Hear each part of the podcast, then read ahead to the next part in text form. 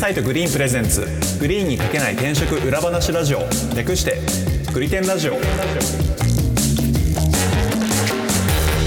はいグリテンラジオパーソナリティの株式会社アトライの伊畑です。よろしくお願いします。同じく株式会社アトライの今夜です。よろしくお願いします。そしてフリーランスのライターとして企業取材を担当しております。武田です。よろしくお願いいたします。この番組は求人サイトグリーンの運営メンバーである伊畑今夜と7年以上の企業取材経験を持つライターの武田さんとでグリーンに書ききれなかった個人的一押し企業について語ったり現場で感じる転職や中途採用のリアルについて話す番組です。よろしくお願いします。よろしくお願いします。よろしくお願いします。今回はですねちょっとね皆さんに聞きたいことがございましてはい。えっと普段こう取材してる中でまああの採用こういう人が欲しいとかっていう話をするじゃないですか。うん。インタビューしてる時にね。でその時にすごく気になることが一個あって、はい。このなんていうかな、応募してきた人の転職回数って、その採用側はどれぐらい気にするんだろうなと思って。はいはいはい。なるほど。そう。ま。すね。なんか昔はなんかあんまり転職回数が多いと、なんか要するに履歴書に傷がつくとかってね、言われた時代もありましたけど、さすがに最近はなんかもう、なんだろう、終身雇用もなくなっちゃって、うんもう一つの会社でずっと最後までなんていうイメージをしてる人も少ないだろうから、うんうんうん。そうなってくると、やっぱりこう採用する側も、その転職してきたっていう過去に対しての認識って変わってきてるんじゃないかなと思ってて、その辺をちょっとなんか頭に入れておくと、要するになんつうのかな、えーまあ、要するにまあ僕たちはそのマッチングするための原稿を書いてるわけだから、うんうん。そのこの片方の考え方っていうのがよく見えるかなっていう気がして、その辺なんか実際なんか詳しい人とかいないの？あ、それで言うとあれか、今夜さんは、そうです。私面接してますよ。してますね。じゃあもうバッチリ聞けるじゃないですか。はい。はい。結構やってますもんね。デザイナーメインデザイナーのね。小林さんは。うん。じゃあここはあれだな、あの面接官に聞くのが一番いいのかもしれないな。はい。なんで今回はそのテーマで、一人は小屋さはいはいん、。デザイナー面接やっていただいているんで、で、もう一人、あの、アトライで中途採用をやっていただいている、まあ、あの、中途採用やってるんですけど、うん あの、WeBox のインフラエンジニアがメインでやってらっしゃって、あはいはいはいはあの人事の採用とかではなくね。そうですね。兼務で中途採用もやってくれている篠熊さんをゲストに迎えております。よろしくお願いします。はい、よろしくお願いします。篠よ熊ろしくお願いしと申します。よろしくお願いしますいや、もうあ、ああれこれ、根掘り葉掘り聞きたいことがたくさんあるんですけど、もう、なんだろう、もう、ストレートに聞いちゃいますけど、二人に、その、はい。面接官として、その過去の転職って、やっぱ気になりますか？うーん、なるほど、なるほど。そうですね。まあ、おそらく前提、えー企業さんごとに違うというか、まあ、なんだろう、担当者ごとに違うなっていう感覚がまあありつつも、うん。えーまあ、少なくとも私個人としてはですね、うんえー回数そのものであまりこうフィルタリングは結構しないタイプではありまして、なんでしょうね。例えばまあエンジニアって職種もあるのかもしれないですけあど、ーその複数のいろんな企業にいたからこそうんの知見みたいなものが仮にあったとしたときに、はいはいはい。えーそれがじゃあ、じゃあどのように次のこう機会で活かせるのかみたいな、ほうほうほうえー話もまあ多少はこう、えー出てくるというのがありつつ、えーまあ、ただ、まあ、それは若干ちょっと表面的な理由ではあるんですけど、うん。えーもう一つとしては、まあ、いろんなものを経験した結果、今、どういうこう、感覚というか、転職とうんか仕事というものにどう向かっているのかとかうん、えーまあ、何に結果気づいたのかとか、みたいなものがあれば、まあ、むしろそれがこう、他の人にはない、こう、ある種観点とか強みになるかもしれないななんて思ったりはするので、なので、あんまり個人的には回数でっていう見方は、えーしてないかなという気がしてますね。どちらかというと、一回一回の転職のそのなんか質というか、こう、な何回転職してても、その何回転職してるところにちゃんと理由があって、それで自分のこうキャリアにどんどんプラスになってるような転職だったら、それは会社としてもポジティブに受け止められるってことですよね。そうですね、そうですね。はい。もちろん、すごくそれが一番、こう、回数多い中でのいいパターンのような、まあ、気はしつつ、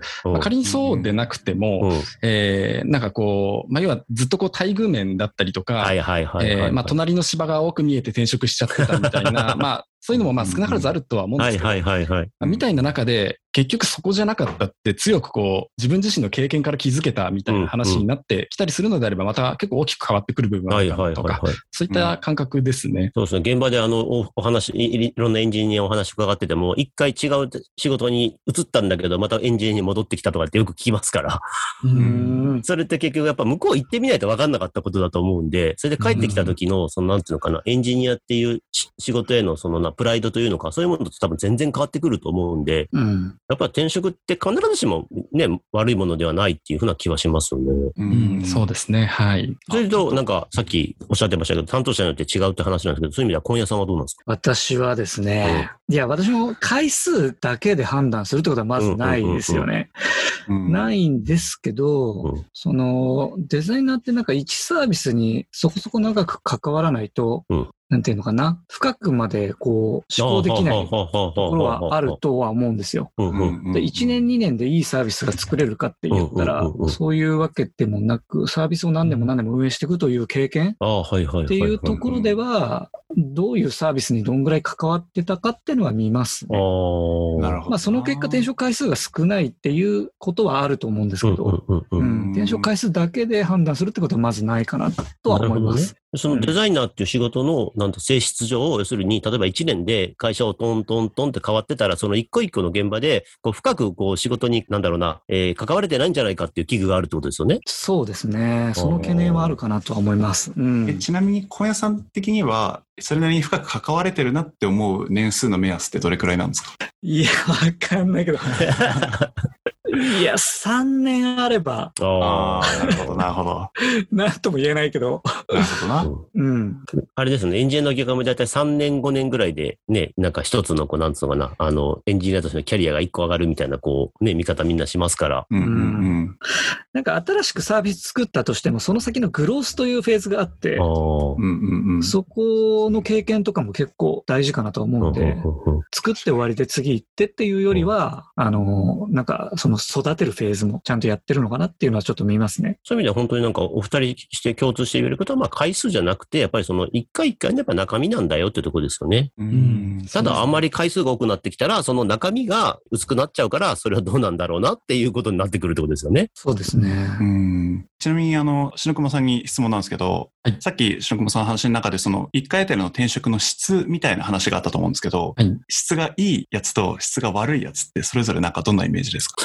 ああ、なるほど。えー、っと、ストレートなるほどな。えー、そうですね。転職の基準が自分にあるのか外にあるのかっていうところが結構大きい気はしていますね。まあでも結構まあ難しいところとしてあるのは、もうある種会社の組織のデザイン自体が、一定そういうこう人がこう数年で入れ替わるみたいなところをこう許容するようにこう設計されてるみたいな形になっていた場合には、おそらくまあその限りではなくなるというか、シンプルにこれまでの、えー、培ってきた技術的な経験みたいなものを発揮さえしてくれればいいよみたいなデザインをもししているのであれば、えー、まあちょっと今の話とはだいぶこう変わってくるかもしれないなとは思いつつ、まあでも多くの会社基本的にはやっぱりこう、まあ自分自身っていうところと向き合って転職している人の方が良いとする企業の方が多いんじゃないかなとは思うところですかね。えちなみにその自分基準っていうのは、はい、例えばなんかどういうイメージですか？具体、具体例的なイメージってことですかね。そうですね。はい。なるほど、なるほど。そうですね。まあ、例えばその、まあ、結局仕事をこうしていく上でもちろんこういい仕事をしていくとなると、まあ、これはエンジニアに限らずだとは思うんですけれど、うん、いわゆる自発的に動けるとか何か判断できる、考えられるっていうことは結構まあ求められることが多いと思うんですよね。なので、そこに対してやっぱりこう、外の環境に何かを求めるとか、これは違うと思うとか、で、やっぱり終わってしまうと、どうしてもその自発的に何かを作っていくとか、生み出していくってことはやっぱりできなくなってくるっていうところがあるので、なるほど。はい。なので、まあ結構その自分にえー、向いての転職、まあ、スキル面の方向でもいいでしょうし、例えばこんな授業がみたいな方向でもいいとは思いますし、まあ、そういったこう具体的な、えー、自分自身に紐づくものがある人の方が、あ、うちの会社とじゃあ、その多分思いというか考えてることは重なってるからいけるんじゃないかなみたいな判断が、まあ、面接側としてはしやすくなるっていう感じですね。うんなるほど。これちょっとさ、あの問題をさ、反転させてみてさ、逆に言うと、一社でずっと長く働いてる人っていいっていうことになるのかね？なるほど。裁量というのか、一番いい。やっぱり、やっぱり一社で経験積んでる人が一番いいでしょうっていうふうになるのか、なんか今の話聞いてると、意外とそこそこ何回か転職してる方がいろんな経験積んでそうな気もしてきて、一社でやってると結局そこの会社のやり方しかわかんないってなっちゃうのかなっていう気もするんですよね。うんうん。うん、いや、でも本当、それは多分にあると思いますね。まあ、もちろんその外の情報のキャッチアップの能力が高いみたいな、そういった人であればもう全然その限りではないとは思うんですけど、やっぱりまあどこかこう、その会社の常識っていうのがこうう染みついてしまうと、そうですよね。なると、まあ、よっぽどそれが次の関係でマッチしていない限りは、もうもうちょっと柔軟に動けた方がみたいになることは多いんだろうなとは思いますねすよ。ね。まあ、年齢にもよると思いますけど、多分28歳で、一一社で5年働いてきて、だったら全然問題ないでしょうけど、うん例えば40になって、もう18年間一社で働いてきましたってなると、なかなかね、ちょっと次っていうと、大丈夫かなって一瞬思っちゃいますよね。いや、すごい根掘り葉掘り聞きますよね。なぜ今転職するのかという。あそうで すね、逆にね。確確かに確かに。今までしてこなかったのになぜ今このタイミングなんですか？みたいな話ですよね。いや、そうですよね。うんなるほどね。え、小林さんはその一社で長く働いてる人っていうのはなんかどういうふうに見ます？いや、もう中身やっぱ見るんじゃないですか。その、一社の中で何をしてきたあか、で、どんなキャリアを積んできたか。そうですよね。一社って言ったってずっと、ずっと同じことばっかりやってたわけじゃないわけですもんね。そうそうそう。んんただの給料泥棒だったのか、アグレッシブに社内で攻めてたのかっていうのは、ちゃんと聞くんじゃないですか、さすがに。えー給料泥棒だったかどうかって分かるもんですか？面接して。いや、どうでしょうね。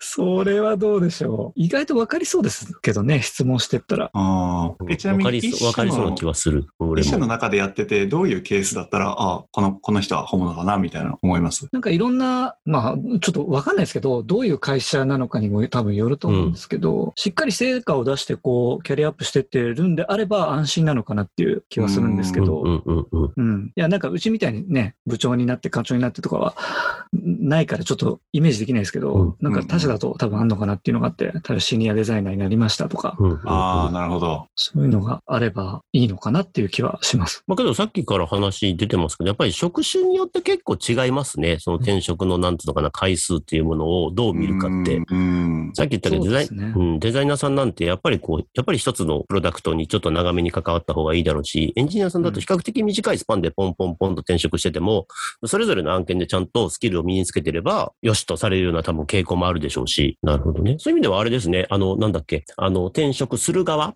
としてはまあ今までやってきた転職のその回数っていうこと自体にはあまり気にせずに、それよりもそれぞれの毎回の転職っていうものがどういうもので、その後の会社で何を自分は得たのかっていうことをはっきりさせると全然問題ないってことですね。お話伺ってるとね。そう思います。そうだと、はい、思います。まあ、まあ、もちろんね、10回、20回だったら話は別ですけど、うん まあ、普通にこう、まあ、一般的な、こう、常識的な転職回数ぐらいだったら、そんなに気にすることないのかなっていう気がしますね。うんうんうん。そうですね。まあ、やっぱりでも、なんか、や、辞める理由ですよねう。ん。新駒さんの話も小屋さんの話も結構同じようなところあるなと思ったのは、まあ、なんで、なんで辞めたのかと、まあ、その理由がどこにあるかっていうところな気はしてて、うんうん。それにどれくらい納得感が、なんかまあ面接してる側として。納得感があったのかと、その人の行動にどれくらい、なんか、それに対する行動がどれくらい納得感あったのかっていうのは、かなり見られるんじゃないかなってそうですねすかねって。ことになると、やっぱり一回一回の転職は大切にしましょうってことですよね。いや、そうですね。新やっぱり卒の場合はう、ん。なんか緩く見ちゃったりしますね。あの、なんでかっていうと、その、1回目の就職活動が成功するかってかなりの確率じゃないですか。いや、だと思いますよ。だと思いますよ。だかから、世の中、第二新卒って言葉がこんだけ流行るんだと思いますよ。ああ、そうですね。多分企業的には第二新卒ぐらいからやっと使えると思ってますから、新卒を第二新卒まで持ってけるのと、第二新卒を横から取るのと多分あんまり区別してないと思いますよ。なんでなんか、新卒で短く辞めちゃった。まあまあ、ちょっと気になりますけど、うん。った人に対しては次の転職しっかり頑張れよって気持ちで、優しく見守るっていう 気持ちはあります。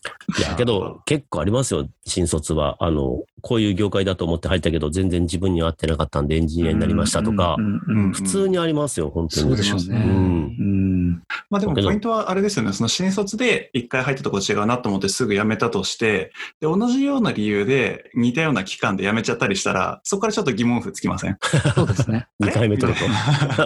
と。同じ間違いじゃないか、それはみたいな。うん。いや、けどそうやって見たら、やっぱり転職回数って多分深掘りしていくといろいろ見えてくるもんがありますね。うん。うん。ねえ。なんか単純に数っていう問題だけじゃなく、そうですね。さっきも言ったけどその数の背景だよな。うん。例えば、5回やったとして、半年働いて、5年働いて、うん半年で辞めて、今、面接来ましたと、はい3年、3年、3年とかで働いてるのと、やっとまた印象違ってきますしね。違いますね。そうですね。うん。うん。うん。そういう意味では本当に回数じゃなく、やっぱそれぞれの転職職っていうものの意味ですよね。それをちゃんと求職者側は、あの、説明できるようになった方がいいですよね。面接つけるときにはね。絶対に、うん、必ず、全部は聞かれないかもしれないですけど、うん、どっかで絶対聞かれるので。聞きますよね、絶対ね、それはね。退職理由は。うん。篠熊くんは聞きますか？退職理由とか。聞きますね、はい。あやっぱ聞きますよね。大事な質問ですよね。え、あと、例えばちょっと転職回数4回とかなってて、え、20、28歳で4回とかなってて多いなって思ったらやっぱ聞きます。転職回数多いんだけど、それ、これなんか意味あんのとかって。あ、なるほど。直接的にあまりそこに触れることはないですかね。はい。その結果、その人のこう、一番コアな部分というか、うん、一番強く思ってる部分がどこなのかっていうのを多分、うんうんより慎重に探りに行くことになるとは思うんですけど。要するにストレートを投げないで、要するにちょっと外角の臭い球をこう投げながらこう振るかどうか見見ていくような感じですね。そうです、そうです。はい。なるほどね。まあね、ストレートに聞いても答えにくい人とか、なんかあんま答えたくない人もいるでしょうしね。うん。いや、けど、うん、答えたくない時点でダメだよね。まあ、まあ、確かに、まあ、後ろめたい何かがあるのかもしれない。せめ、せめて、それをちゃんと自分の中で消化して、噛み砕いて、次につなげる何かに自分の中でしとかないと。それはそうですね。うん。たとえ多分、ね、うん、なんか上司として喧嘩しやめたでも、ちゃんとそれを、なんだろうな、あんま良くないかもしれないけど、正当化して、こうこういう理由だから僕は辞めたんですって、だから次はこうならないようにしますっていうふうに消化しとかないと、そうですね。ちょっとそこは、ちょっといろいろあってとかだ、それだけでちょっっと不信感募っちゃいますもんね。まあ確かにないろいろあるんだって思っちゃいます。厳しいな、転職。厳しい、ね。後ろめたい人生を歩んではいけないということですね。うん。あじゃな、うん、じゃなくて、後ろめたくならなきゃいいんです、自分が。うんうん、ポジティブに捉えて、それをちゃんと相手に伝える努力すれば、もちろんダメなところはダメだけど、それをちゃんと受け止めてくれるとか受け止めてくれると思うから、うんうん、中途半端にごまかさない方がいいんだと思います。うん。僕もすごい同感で、なんか辞める理由の話するときも、同じ辞める理由でも、どこまでがまあ、あの、自分要因のところで、で、どこから先に関してはもう努力したけどどうにもならなかったみたいな、その辺の切り分けがちゃんとされてたりすると、すごい好印象なんですよね。あちゃんと、ちゃんと理解した上で、努力した上で、その判断したんだなっていうのがわかるんで、それは思うね。そこはなんか努力の範疇な気はしますね。なるほどね。うん。それで言うとな、転職市場一般的にやっぱりこのなんか転職回数に対するなんか見方って、だいぶ緩やかになってるなっていう印象は、今回の話でも受けたんですけど、これって今後どうなっていくんですかね？やっぱこのままずっと緩やかになっていて、別に何回転職してもよくないっていうふうになっていくのか、こう逆に、やっぱり、あ、やっぱり5回以上転職してる人って、良くないよね、みたいなこう空気になっていくのか、なんか話聞いてるなんか意外となんか何回転職しても OK にはならない気がしてきたな。うん、やっぱある程度の回数のところで抑えておかないと。篠久保君、どうですか、うん、なるほど、なるほど。そうですね。まあ、感覚的には結構こう、ウェブ業界、IT 業界が、うん、他の業界と比べて先行して割とこう、転職回数が多いということを受けられる業界になってるような気はしていて、それは思います。はい。これでもう全然違う、まあ、例えばその金融業界だみたいな話になったりしたときに、そこでこう転職回数が多いですみたいなものが受け入れられる世の中にすぐ変わるかというと、あんまりそういうイメージは正直なかったりはしつつ、なので結構まあ職種ないしは業界っていうところによって色が違うっていうのは結構まあ続くんじゃないかなとは、思いますかね。うん。なるほどね。それ確かにそうだ。どうなんですかね。業界内転職っていうのもあんまりね、良くないところも多いじゃないですか。うん。そう考えると、やっぱり、例えば金融機関で働いてた人って、その今までの知識を活かそうと思ったら、どうしても金融機関への転職になっちゃうじゃないですか。うんうんうん、ってなると、その内部情報の問題もあって、なかなか他社に転職できなかったりするじゃないですか。そうなってくると、やっぱり転職回数って減らざるを得ないんだろうなという気はしますよね。うん、そうですね。なんで、あの、まあ、今、どんどんこう広、広がってきている、ジョブジョブ型雇用とか、はいはいはい、副業みたいなものも含めて、うん、まあ、そういう動きも、まあ、結局多分こう、えー、IT 業界中心に多分また広がっていくとは思うんですけど、まあ、そういったものがどこまで広がりきれるのかみたいな、うんうん、えー、ところとかは、まあ、結構影響してくるのかもしれないなと思いますね。転職回数みたいなところにも。確かにそうかもしれないですね。転職はしてないけれども、副業なんかいっぱいやってる人とかもね、また評価が変わってくるでしょうしね。そうですね、はい。うん、なるほどね。小林さんどうですか？そうですね。ネガティブな理由でなければ、全然いいんですよね。そうですよね。そう、転職何回してようが、すごいポジティブな理由で、そうですね。あの、転職してるのであれば、まあ、納得感も持てるし、はい。うん、っていうのはあるので、まあ、そんなに転職回数でって、回数だけで区切るっていうのは、まあ、全然なくなるんじゃないでしょうかね。まあ今、篠熊君が言ったように、本当にいろんな働き方がこれから多分出てくると思うんで、そうなるとね、レジュメの中にわーって何個あるのっていう、入ってくる人も出てくると思うんで、もう全然気にしなくなるんじゃないですかね。そうですね。思いますけど、うん。なるほどね。確かにその、あれですよね、やっぱ業界によって、職種によって違うっていうのはやっぱ結構大きいかもしれないですね。うんうんうん。うんそこは今回やっぱり一番なるほどねって思ったとこかな。うん。そうですね。ちょっとこれ営業さんとかも聞いてみたいですね、本当ね、営業聞いてみたいですね。うん。俺、俺営業だったら、あ、けど営業だったけど、やっぱり、やっぱり何社に行ってたら、何社もやってたら、やっぱり腰落ち着かないんだろうなと思っちゃいますけどね。うん。まあ、ちなみに職種でそんなに実は変わんないんじゃないかっていう気はしてて、まあもちろんあの、全部の職種で一緒だとは思わないんですけど、うんうんさっきあの、最初の方に小林さんが言ってた、大体その、いい仕事ができるまでの年数みたいなやつが各職種にある気がしていて、うんうんうん、で、それが1年を切ることはあんまりないんじゃないかなっていうぐらいですけど、まあもしかしたらそれが2年かもしれないし、4年かもしれないですけど、まあっていう程度の違いなんじゃないかなとかは思ったり。まあそうだよね。1年以内でやりきったってことはあんまないもんね。はい。じゃあ今回は転職回数、まあ言うなれば転職って何回まで許されるの？的なテーマで話してきましたが、うん、結論転職回数そのものはさして重要ではないと、はい、いうことみたいですね。そうですね。その一回一回の転職にと、その転職した先の企業で何をしてきたかっていうことの方が重要だったんですね。はい。なので、あの転職回数自分が多いなと思ってても、そこをちゃんとそれぞれの転職っていうものを消化して次につなげるっていうことをして、えー、面接に臨んでくれればいいのかなという気はしますね。うん、そうですね。すねまあちゃんとその説明するための、説明する努力をしましょうということですね。はい。うん、はい。じゃあ、今回は篠熊さん来ていただいてありがとうございました。こちらこそ、ありがとうございました。ありがとうございました。ありがとうございます。はい。グリテンラジオは毎週月曜日に最新エピソードをリリースしています。お使いの音声配信アプリにてチャンネル登録、フォローぜひよろしくお願いします。また番組へのご感想、リクエストも募集しています。ツイッターにてハッシュタググリテンラジオをつけてコメントいただけると嬉しいです。はい。では今回は以上です。ありがとうございました。ありがとうございました。ありがとうございました。